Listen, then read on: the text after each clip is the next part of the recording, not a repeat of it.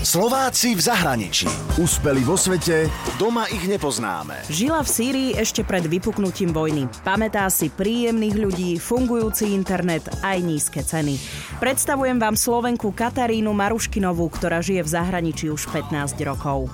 Katarína pochádza z Tisovca a aktuálne žije v marockom meste Fes. Na súkromnej vysokej škole učí anglický jazyk a venuje sa cestovnému ruchu.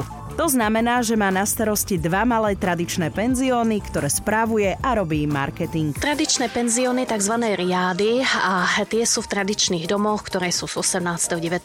storočia a tie vždycky boli postavené okolo eh, takého vlastne centrálneho nádvoria. Takže nie je tam veľa izieb, tie najväčšie majú asi 10 eh, až do 12 izieb. Ja tie dva, ktoré mám, tak eh, každý z nich má 6 izieb. Katka od roku 2004 pracovala v cestovnom ruchu a to v Egypte, v Jordánsku aj v Sýrii.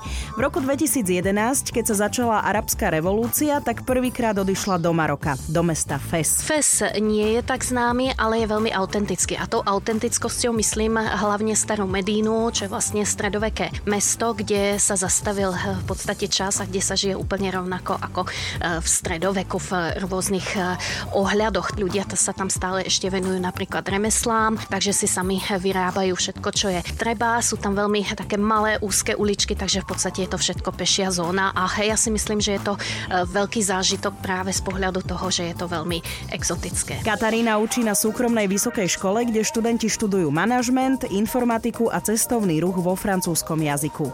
Katka odcestovala prvýkrát do zahraničia už na strednej škole, keď odišla do Spojených štátov. Študovala v Prahe, odkiaľ sa dostala do Egypta a postupne tam začala pracovať pre jednu cestovnú kanceláriu. Tri roky robila sprievodkyňu a neskôr odišla do Sýrie a aj do Libanonu.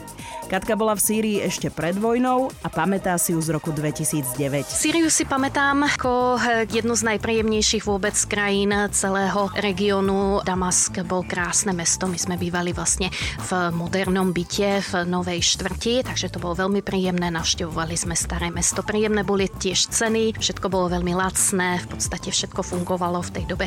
E, fungoval tam internet, dalo sa pripojiť, takže bolo spojenie s domovom. Katarína Maruškinová okrem iného aj bloguje. Píše píše o pohľade stredoeurópana na arabské krajiny.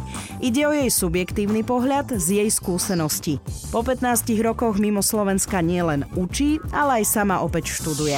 Ak aj vy poznáte úspešných Slovákov a Slovenky v zahraničí, pošlite mi tip na Čupinková zavináč Express.sk.